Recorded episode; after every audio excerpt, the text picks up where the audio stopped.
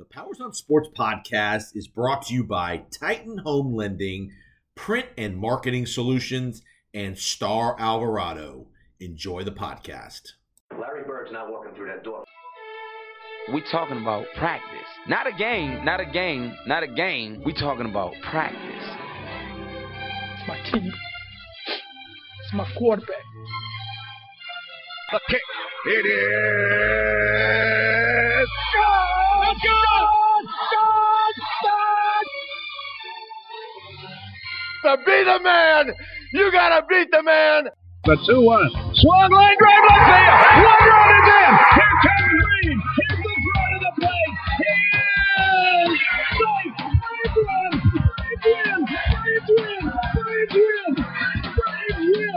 This is the Powers on Sports podcast. Welcome in, Powers on Sports podcast. It is Memorial Day weekend. Hope everybody had a good holiday weekend uh, celebrating Memorial Day. And uh, first and foremost, want to give a shout out to all the uh, families and veterans out there for all the service. Have uh, two veterans in my family with my dad and my stepfather. So thanks everybody out there for your service and uh, remember to uh, again. Hopefully everybody uh, made it through the weekend okay, safe and sound. Uh, we are finally into the NBA Finals. Stanley Cup Finals will also start later this week as well. We have uh, obviously we have Denver and Miami, and in the hockey we have Las Vegas and Florida. The Heat get through the Celtics in a dramatic seven game series. Finally, that we get to a game seven where the Heat really put it to the Boston Celtics in a impressive performance and more so the lackluster performance of the Boston Celtics in such a pressurized moment when the Celtics had come back from the brink to the brink, uh, forcing a game seven down 0-3 in their building, but the Heat, uh, with a very, very impressive performance, winning three games in Boston to advance to the NBA Finals. Didn't realize this, this is Erik Spoelstra's sixth trip to the finals as the head coach of the Miami Heat. He will uh, definitely be a Hall of Fame coach with that type of uh, resume, so shout out to him. Um, NBA Finals start on Thursday night in Denver. Uh, our guest this week, we are going to have our guest is going to be Bob Rathbun. Uh, Bob Rathbun is the play-by-play voice of the Atlanta Hawks, longtime play-by-play voice in the Southeast. He's uh, been with the Hawks since 1996.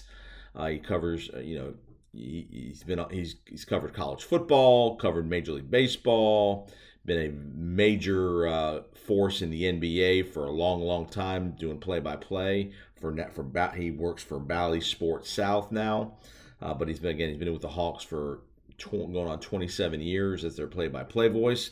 We're going to talk to Bob about the NBA Finals, previewing that as well as we're going to talk about Bob's career. Bob's got a very interesting career path. Um, how he got into the got into sports and you know growing up where he grew up and you get we'll hear some interesting stories. He'll tell a great story about he and Lee Corso calling the first ever Arena Bowl for the Arena Football League, uh, working for, with ESPN. So uh, Bob Rathbun's a uh, be a great listen for you guys. And again, we're gonna break down. Again, he's got a book. He's got a book that he's that he's published as well. So we're gonna have a good spot with Bob Rathbun. Uh, as far as the NBA goes, I I'm gonna take Denver. I'm gonna take Denver in five. I think Denver's just the better team here. Uh, a lot of uh, a lot of wear and tear on the Heat through this seven game series, both emotionally uh, and physically. I do like the Denver and you'll uh, in five games to win their first ever world championship in Denver. In the NHL, you got Vegas and Florida. Remember, Florida's been off now for a for uh, well over a week. Vegas finished off the Dallas Stars in six games with with, with a six nothing thrashing on Memorial Day night. So uh, Vegas and Florida home home ice is in Ve- for is for Vegas. Remember, Florida's the eight seed in the East. Um, we got two eight seeds with the Heat and and, and the Florida Panthers. So a little bit of uh, irony there, but I'm going to take Las Vegas in I'm going to take Vegas in seven games. Give me Vegas to win their first uh, title out uh, with the Golden Knights. I'll take Vegas to win the Stanley Cup in seven games. Um, so there's your kind of your notes and nuggets. Baseball regionals, college baseball regionals start uh, this weekend, Friday, all over the country. 16 host sites, four teams at each site. It's a double elimination tournament, so uh, you got eight teams from the SEC that'll be hosting. Interesting. Uh, one of the interesting things in Lexington, Kentucky, the one of the host sites, University of Kentucky, they're having to put teams in the dorms potentially or in hotels like an hour away due to uh, there's a big, couple big, mu- uh, huge, huge music festival in Lexington, and there's the hotel space is null and void. One interesting thing about regionals in college baseball, you, the uh, selection committee doesn't really know these regional sites until you know late in the process. Not like they know that they don't pick the sites based the neutral sites. These are not neutral sites. These are home sites for these teams. So little bit of bad luck for those teams that are going to Lexington that, that are going to have to make a decision to travel, whether they want a hotel and bus an hour or so to Lexington or whether they want to stay on campus at the University of Kentucky in their dorm. So we'll be interesting to see how that dynamic plays out at the Lexington Regional. But the overall number one seed is Wake Forest. Florida Gators are number two down here in my neck of the woods. So um, but again, there'll be 16 host sites this weekend, and then next weekend there'll be eight super regional, uh, two two team showdowns next weekend uh, as well to, to, lead to Omaha. So College Women's World Series is this weekend, starting in Oklahoma City. So those eight teams from around the country will be in Oklahoma City for the Women's Softball National Championship Tournament. So NFL, kind of a slow time in the NFL right now. Couple news and notes. OTAs are going on for most teams. You had DeAndre Hopkins cut last week. Be interesting to see where he lands. Most likely he'll land with a with a contender, a Kansas City, a Buffalo, uh, somebody like that, potentially Cleveland. Um, we'll see where he ends up uh, after his tenure in Arizona has ended. Uh, he's probably the biggest name free agent out there still. Uh, interesting nugget out of Las Vegas. Obviously, if you didn't see, Tom Brady bought a bought a uh, minority interest in the Las Vegas Raiders. Interesting that Jimmy Garoppolo, it was reported last week, has had, had foot surgery and is going to be out until at least training camp, potentially longer, and that there is a waiver in his contract where the Raiders could potentially get out of the contract due to the foot injury. So the thought is, or the speculation is, or the dream is, would Tom Brady potentially come out of retirement and quarterback the Las Vegas Raiders? Um, I don't expect that to happen, but it is something to keep keep an eye on as we move through the summer here. Uh, especially if you start to hear some reports of him working out and things like that, that could be something that could uh, potentially happen. He would then have to vest uh, you know, obviously get rid of his stake in the in the franchise. You couldn't be a, an owner and a player, so he would have to uh, divest his his his stake in the Raiders.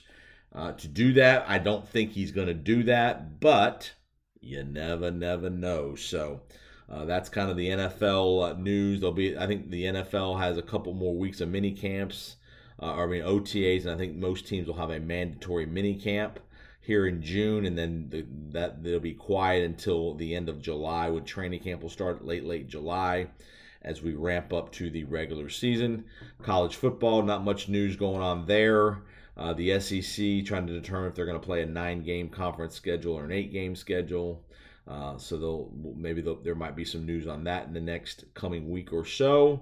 But as far as uh, national college football news, not a lot going on. So uh, but again, Bob Rathbun will be coming up, play by play voice of the Atlanta Hawks, previewing NBA Finals, also talking uh, his career, his book, all that kind of good stuff, and just some good stuff talking sports media. So enjoy Bob Rathbun. We'll be back in just a couple of minutes with Mr. Bob Rathbun. Enjoy the podcast. Remember, you can find us on Twitter at JPO Sports.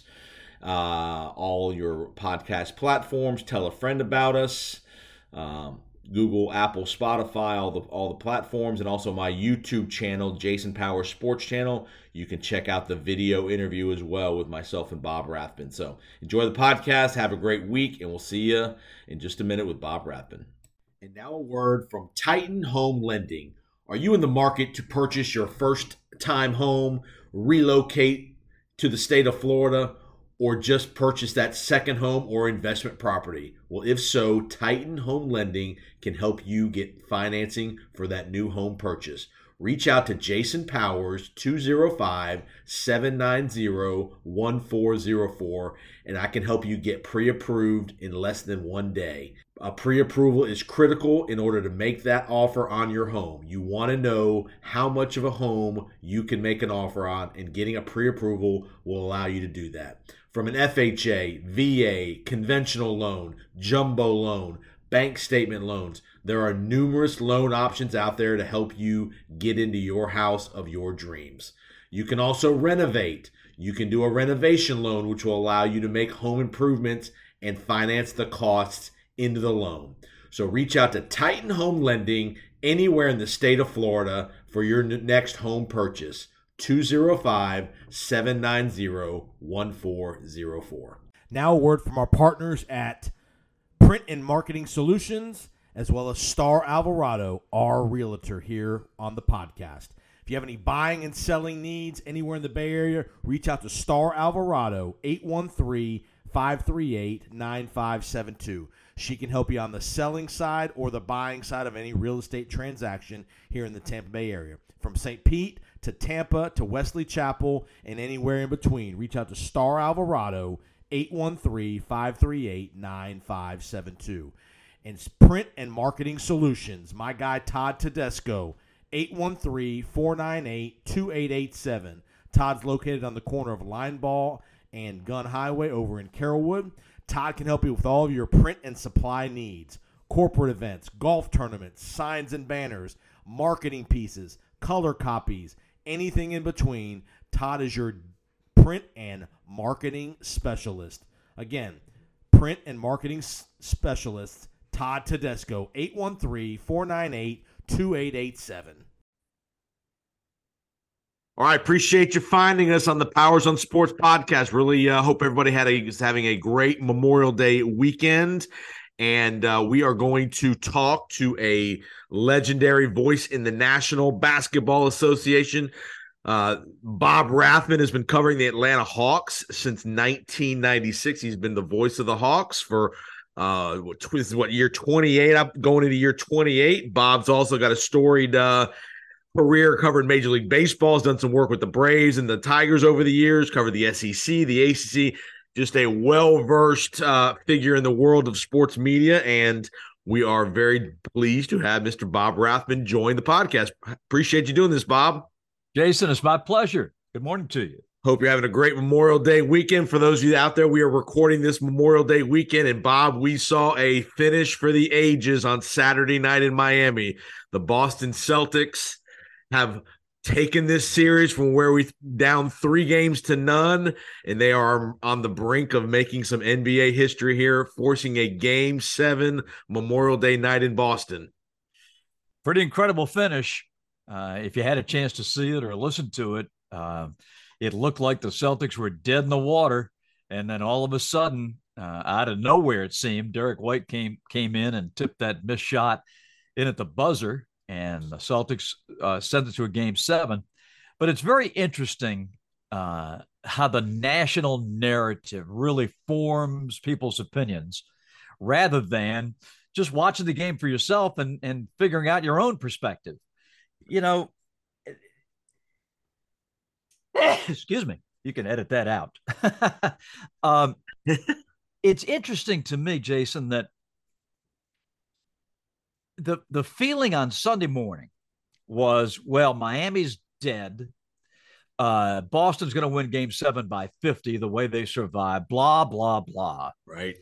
And I am here to tell you, after being in this league for thirty years, the players don't think that way. Right. They just don't. If they did, they wouldn't be the NBA players that they are. You don't think these guys have ever lost a heartbreaker at the buzzer in their lives? Do you think they've th- that's the extent of their competitive uh, nature. Oh well, we're going back to Boston. We don't have a chance. No, I'm here to tell you this is my prediction. I don't know who's going to win, but I think it's going to be just like game six. I think it's going to go right down to the wire, unless somebody has just a god awful shooting night that we don't anticipate. Right. Uh, I, I just, you got, you got a chance to go to the NBA finals. You know, this may never happen again in your life. You don't know. Uh, I, I think it's going to be great. It is fantastic basketball theater. That I do know. And if you don't know, folks, nobody in the NBA has ever come back from down 0-3. I can make the argument all the pressure's back on Boston now. They've got game seven in their building. If they don't climb the mountain, it's I won't say it's not uh, for waste, but to me, all the pressure's back on Boston. You've gotten to this point. The game's in your building. They've struggled in their building in this postseason. Um, your Hawks, you played these guys in round uh, round one, correct? Yep. So you know this Boston team. To me, all the pressure's back on Boston now.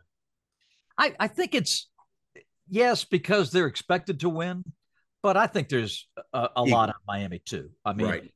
it, you know, if I'm Erik Spoelstra, no matter what the score is at halftime, I say to those guys, listen, if we lose this game and lose this series, this is going to be on you for the rest of your life.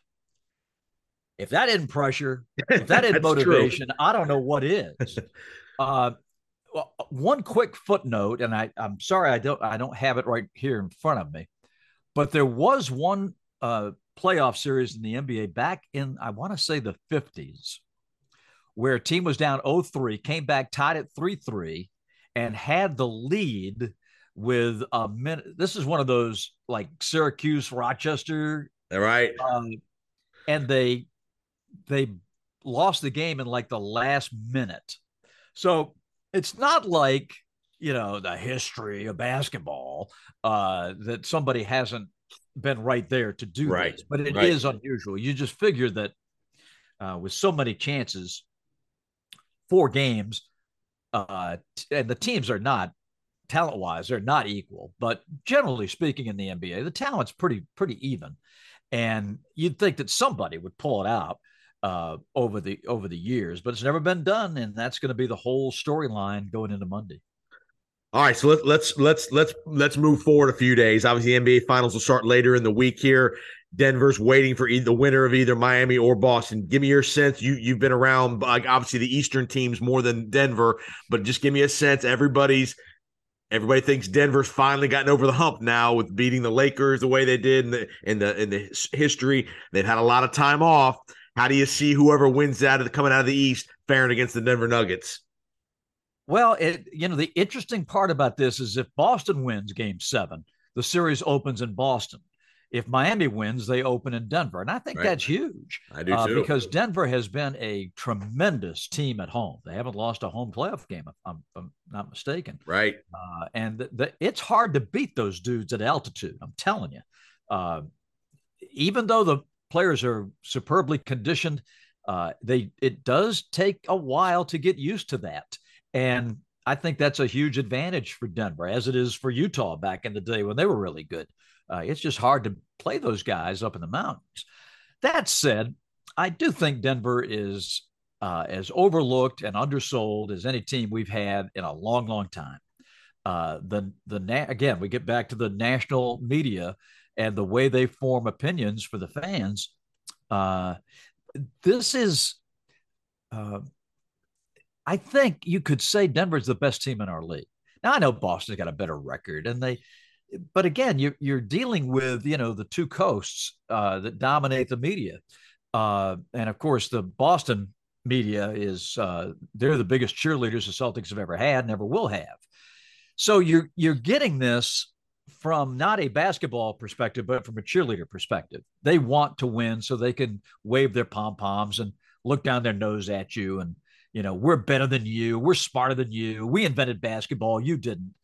So if you can stomach that for the next couple of weeks, I think we'll see a very good series between. Uh, we'll take Boston and, and uh, Miami uh, and uh, Denver first.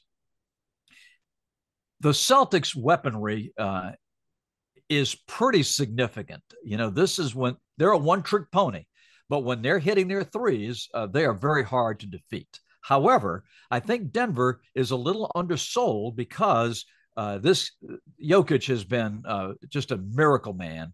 Uh, Jamal Murray is back healthy again. Very balanced, very balanced They are. scoring. They are, and they they get just enough from everybody else. You know, Gordon is going to be a good defensive matchup for Brown, and Porter is a tough matchup. Exactly. So I, I think that that series could really be intriguing.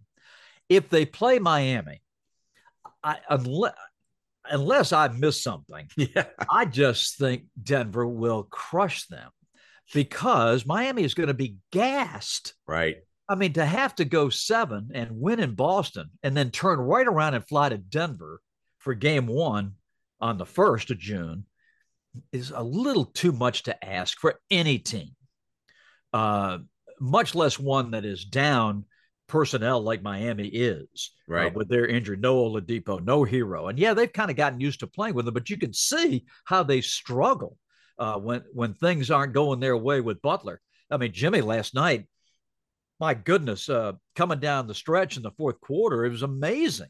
Uh, what was he, five for 21 at one point? Yeah. Right. You know, I mean, struggle, city. So I think Denver would have its way with with uh, Miami, not so with Boston. Talk about the evolution of the NBA game the last 10 years or so in the kind of the Steph Curry era. You know, Denver's kind of more your traditional low post team. They move the ball, now just relying on the three. Just talk about the eh, how you see the NBA change over the last so many more teams are just so reliant on the three point shot, and that's become so, so many more possessions. I mean, the the thought of games getting to 125, 130 on a consistent basis 15 years ago was unheard of. And from a broadcasting perspective, less time to fill. There's just so much up and down. Just talk about how that, from your perspective, how that's changed so much in the NBA.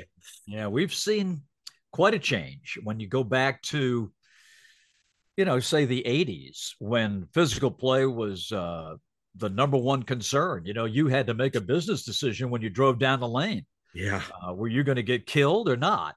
And that sort of gave way as they changed, took hand checking out and and tweaked the rules of the game to allow the offense to really play some beautiful basketball. We saw it with San Antonio. Uh, they were sort of the creators of this uh, spread the floor, move the ball, uh, shoot threes, etc.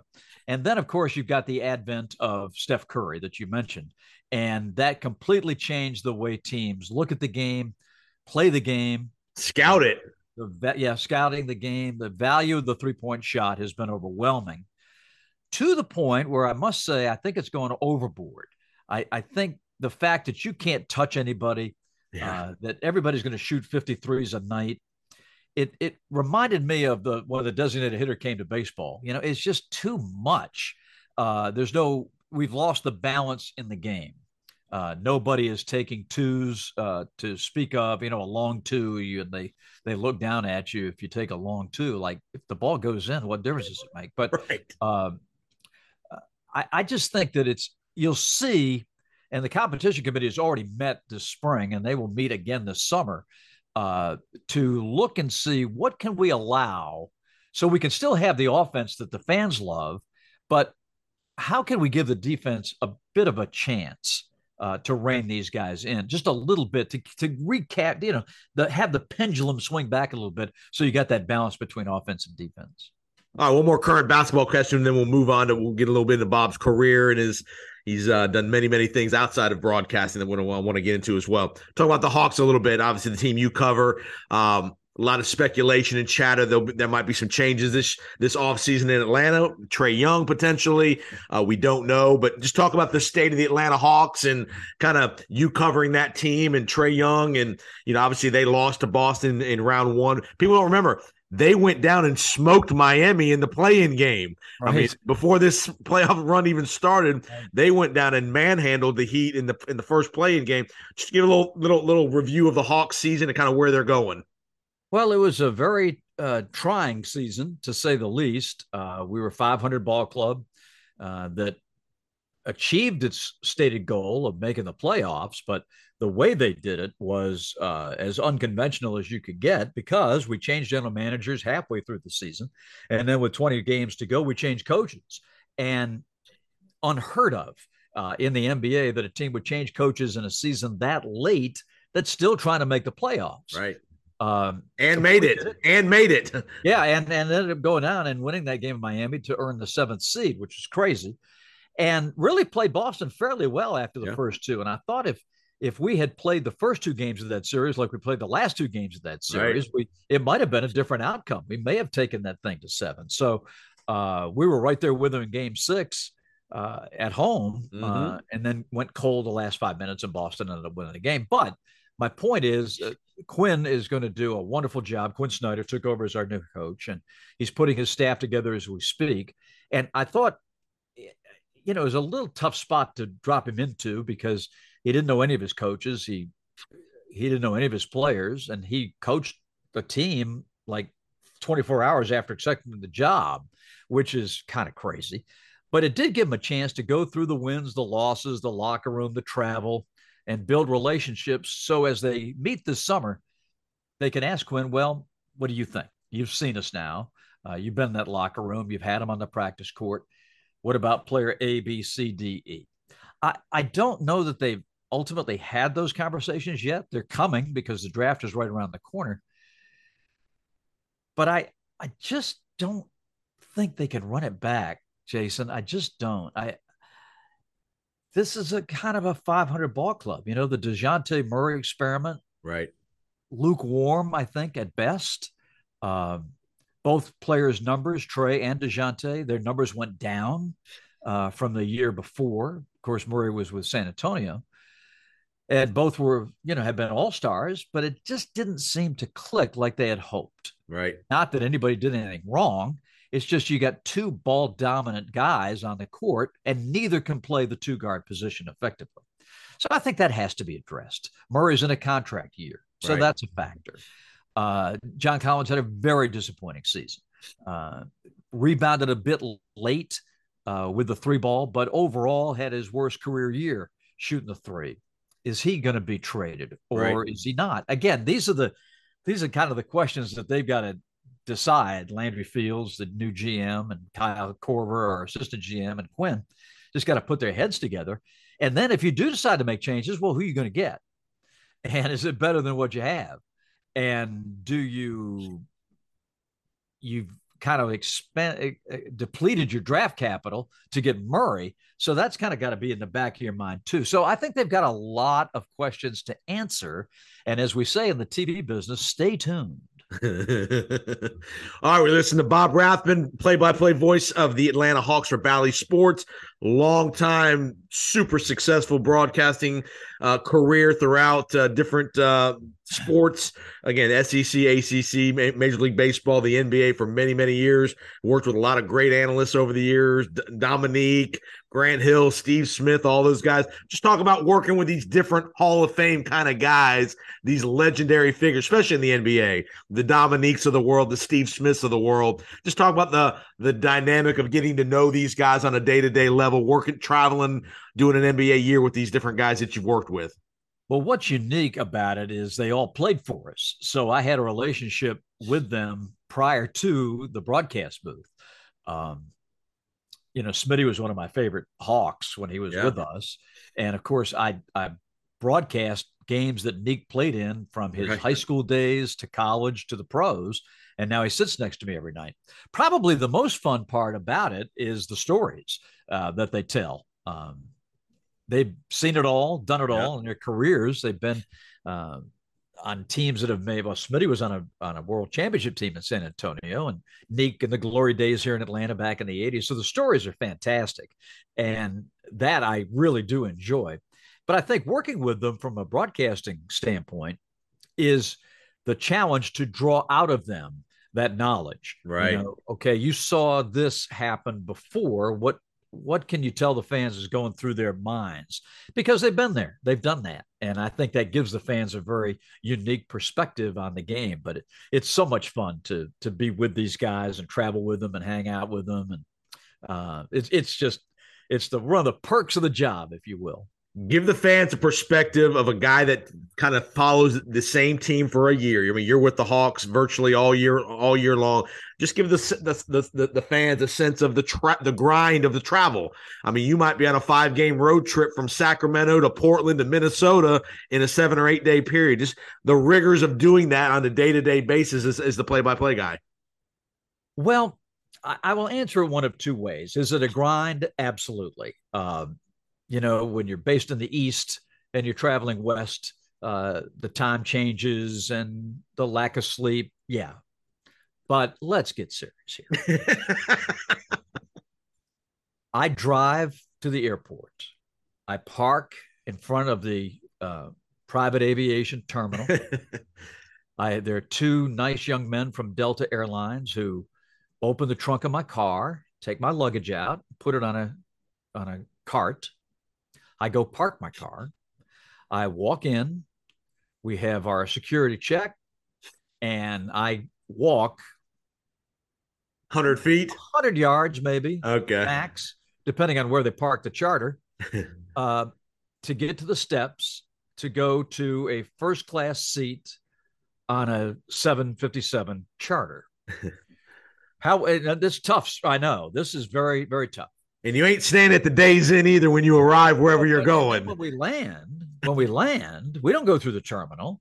We go down those steps and yeah. walk 30 feet to get on a bus that takes us to the hotel, which is five stars is a minimum as we travel around the league.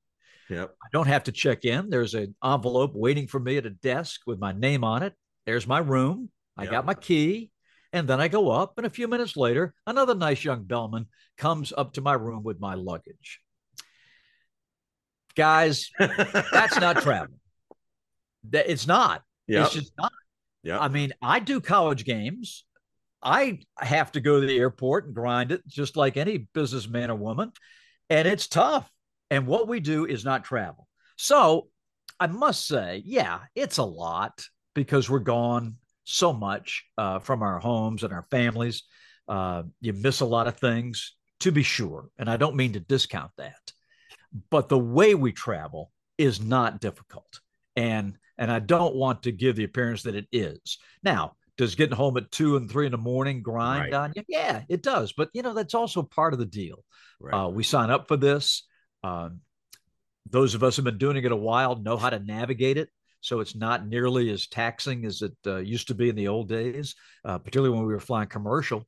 But it's it's Jason, come on, it's it's not that hard. Is and, there a, is there a routine thing that you like to do when you do get in that mode when you are tired to kind of get you out of that mode? Whether it's I don't yeah. know. Go, well, you know, go I, for a swim or go play around a golf somewhere yeah, or something to get, get out of the exercise in for sure. But I, I, think one of the big things is I know what I need to do to get ready for the broadcast, and there's so much downtime that you can get it done. Yeah.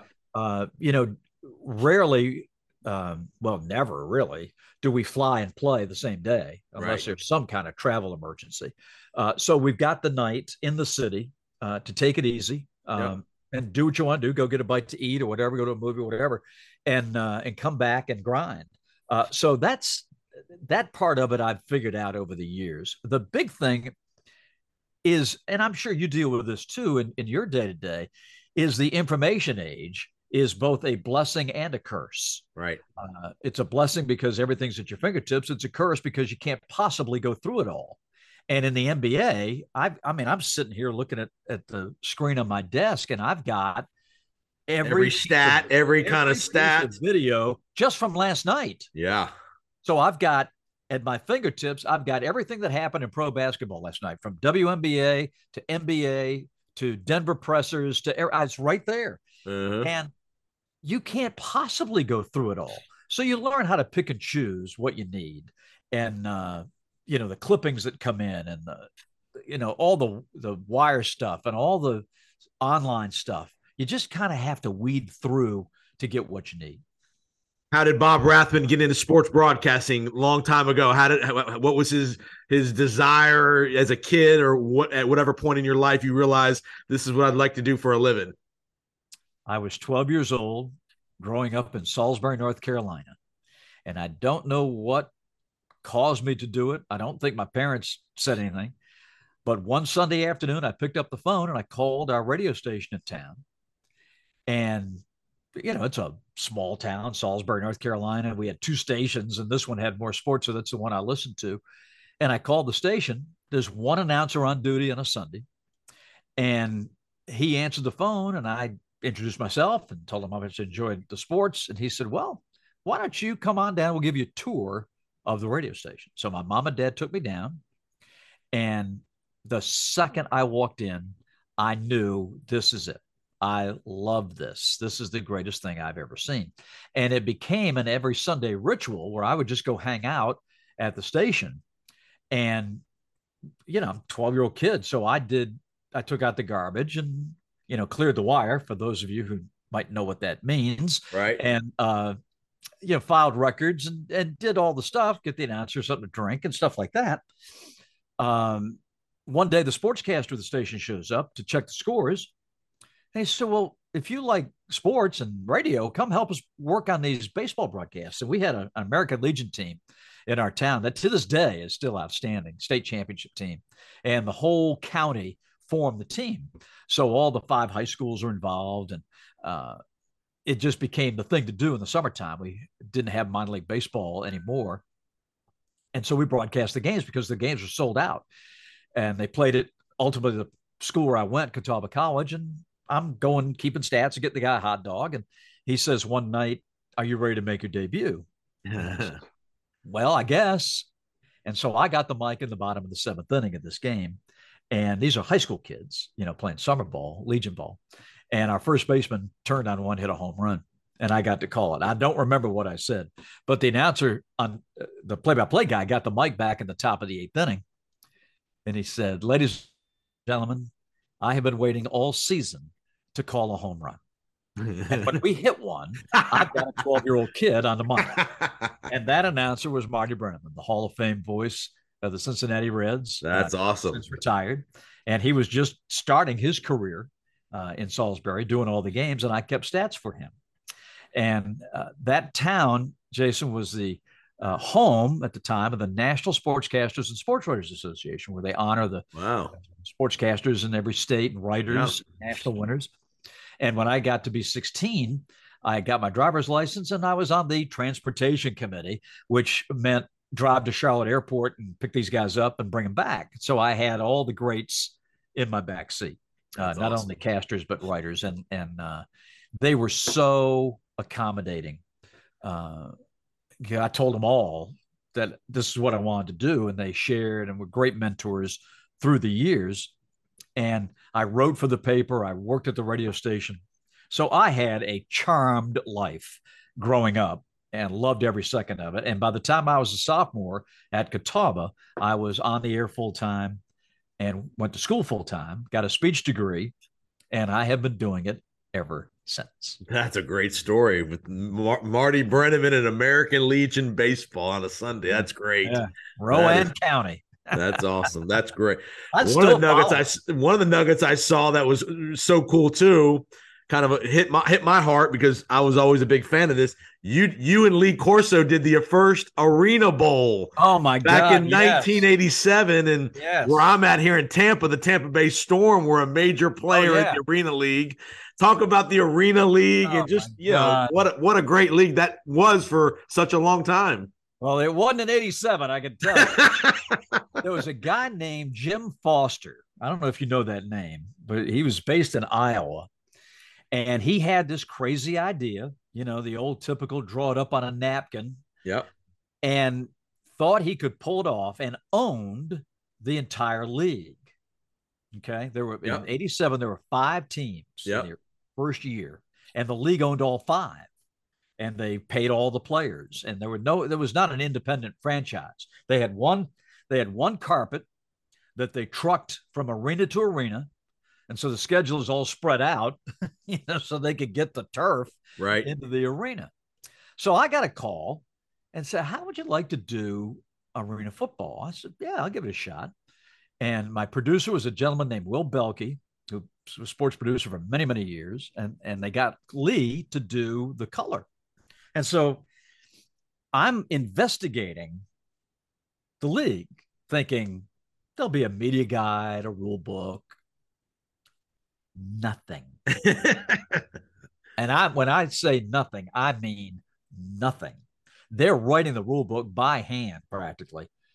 So I caught wind of do you know Mouse Davis? Yes. The oh yeah. football Oh yeah. Okay. Well, Mouse is in charge of player personnel. So I call him and I said, Mouse, what what in the world is going on? I said, Well, listen, we got an ex a preseason game to try all this out in Rockford, Illinois. Uh, why don't you come? And so Lee and Will and I go to Rockford because I called Will and I said, they got to pay for this, the flights and everything. I said, we have got to go and get a handle on this. And so we go to Rockford and we watch this scrimmage, and they're they're like tweaking the rules as they play. We didn't broadcast that game; we just watched. We're in the stands watching. So we get to um, we get to Chicago to do the opening night. ESPN. Remember now, this is 1987. They didn't have Major League Baseball. yep. They didn't have the NFL. You know, they're still dependent on college basketball and Australian rules football and all that Right. to get through. But still, they had Sports Center, and Sports Center ran at 11 o'clock. You know, come hell or high water. And we are on a Saturday night, and they budgeted us from nine to 11 to play this game. Well, you figure, come on, two hours indoor football, three and a half Wow. hours. A game goes to overtime. They are dying in Bristol. Get off the air now. Off the air. they are screaming at us, and I'm looking at Corso, and I said, "This is the last game we will ever broadcast on ESPN."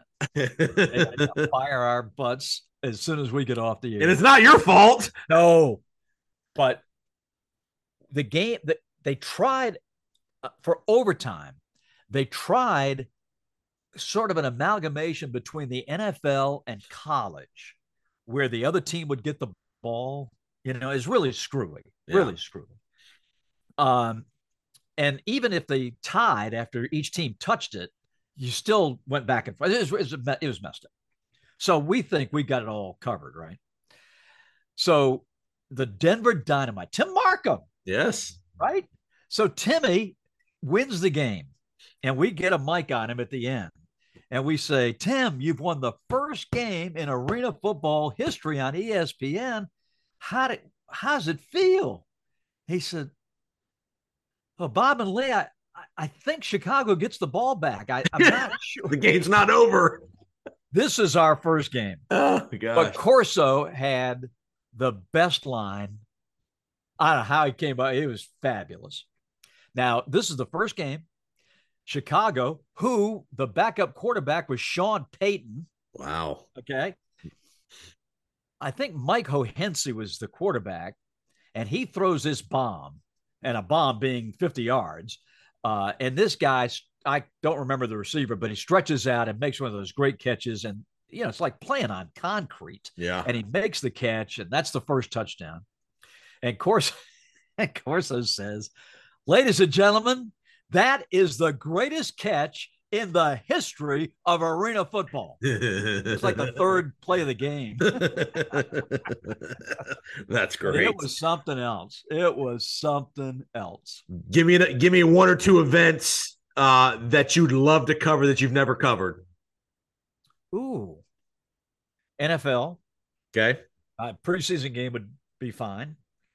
Um, you know, I mean, obviously, you'd all you, we'd all love to do, you know, an NBA Finals game or a, you know, some World Series or something like that.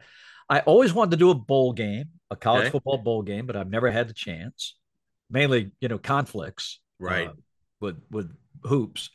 Um, I'd like to not broadcast, but I'd just like to go to the Kentucky Derby once, and I'd like to go to the Indianapolis 500 once, just to Which is, which is which is this I weekend. know. I Yeah, know. this this weekend. the spectacle. Neat, neat. Because you know we go to Indy all the time, Right. you know, and uh, we've heard so much about it and met so many people. I remember meeting. We met Danica Patrick in a restaurant. I it may have been St. Elmo's. I'm not sure, Yeah. but I remember I shook her hand she about broke my hand. this is when she was driving. Right. I said, man, the hands on this woman to Right. control that race car. I mean, it was like, ah. Artis Gilmore is uh, the basketball player, has the hardest handshake in the history of humankind. But I'm telling you, old Danica, man, she could shake a man's hand and about break your hand. She was delightful too, by the way. Um, and then we go to Louisville all the time for college football and basketball. Right. And so I go by Churchill Downs and I just one time, you know, and I I used to do the SEC with Tim Couch. Yep.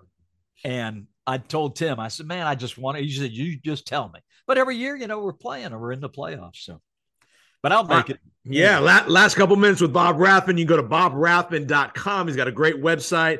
He is an author. He's got a uh, online Rathbun around ball report. I want you to give the audience a little a little sense of what what drove you to kind of write a book about. It's called Fast Forward Winner. Talk about Yeah. the, the the what Oedipus of why you decided to write a book. Sure. Well, you know, I've had so many young people ask me, I want to do what you do. How do I get started? And I said, well, you know what? Let me just put it in a book. Uh, And it's more of a workbook than it is a, a, a book book. Yep. uh, where you just go through six steps to figure out what you're good at, what you can make money at, and what you love doing. And the intersection of all three uh, is something you need to explore. Yep. And it's nothing more, Jason, than my story. Uh, How how it happened for me with luck and timing and right place at right time, uh, and I I use that as sort of a textbook if you will, when I go to speak to high schools and colleges and career days and stuff like that, just to give give young people some structure as to how to do this because there's one thing we've lost in our country and I think across a lot of jobs is the role of the apprentice where you just don't step in and work sports center or do play by play and go to the Super Bowl. You know, it takes years and years. And I remember Jack Buck, uh, Joe's dad, when he was in uh, St. Louis doing the Cardinals, and Joe said, I want to go do baseball too. And Jack said, Great, go to Louisville and do the AAA games for 10 years and call me. and and Joe went down and did Louisville. And it didn't take him 10 years. I was gonna say not quite ten years for But- Joe. but, that- but my point is, I you know, right. The, the the old the old school way of doing it. You know, I spent eight years doing minor league baseball. Yeah. I- no problem with that. And it just be an apprentice, learn your craft, work on your trade, and and because then when you get there, you stay there. No doubt, no doubt. Like I said, uh, Bob Bob does a ton of work in, in the Atlanta area. He's a fixture in the Atlanta market. And again, it's been a real pleasure, Bob, talking to you about your your journey. Um, again, play by play voice of the Atlanta Hawks, Bally Sports. Again, he's done it all from arena football with Lee Corso in Rockford, Illinois, all the way to uh, the Sunday afternoon American Legion game at your favorite high school or college in your little town. So been a real pleasure, Bob. I really appreciate the time. Enjoy your uh, the rest of your weekend, Memorial Day weekend, and we'll hopefully have a great NBA Finals. And look forward to hearing you on the air next year for the Atlanta Hawks as well. Well, thank you, sir. I really appreciate it, and uh, shout out to uh, to your audience. And if there are aspiring broadcasters uh, that are listening to this, by all means, reach out. Uh, just you can go through the website uh, at bobrathbun.com. Reach out to them. I'd be happy to talk to you. Um, those mentors I talked about that I had when I was a kid, um, I want to pay it forward if I can because they were so nice to me. You got. Well, have a great weekend, Bob. I really appreciate it, and we will be. You got it, buddy. Yep. Thanks. And uh, appreciate you finding us on the Powers on Sports podcast. Have a great week, folks. Stay safe. If you haven't already done so, thank somebody who served this country. It's Memorial Day weekend for a lot of a lot of tough uh tough weekend for a lot of people around the country to give us all the freedom that we that we love to have. So have a great weekend and we'll see you next time on the Powers on Sports podcast. Thanks again for listening to the Powers on Sports podcast. Remember to subscribe, rate, and review on whatever podcast platform you are hearing us tonight. Remember, you can reach out to us on Twitter at JPoSports. So we'd love to hear your feedback, comments, suggestions for future episodes. And again, thanks for all the support. Remember to share the podcast with your friends and colleagues. And we'd love to see you back next time for the next episode of the Powers on Sports podcast. Have a great week.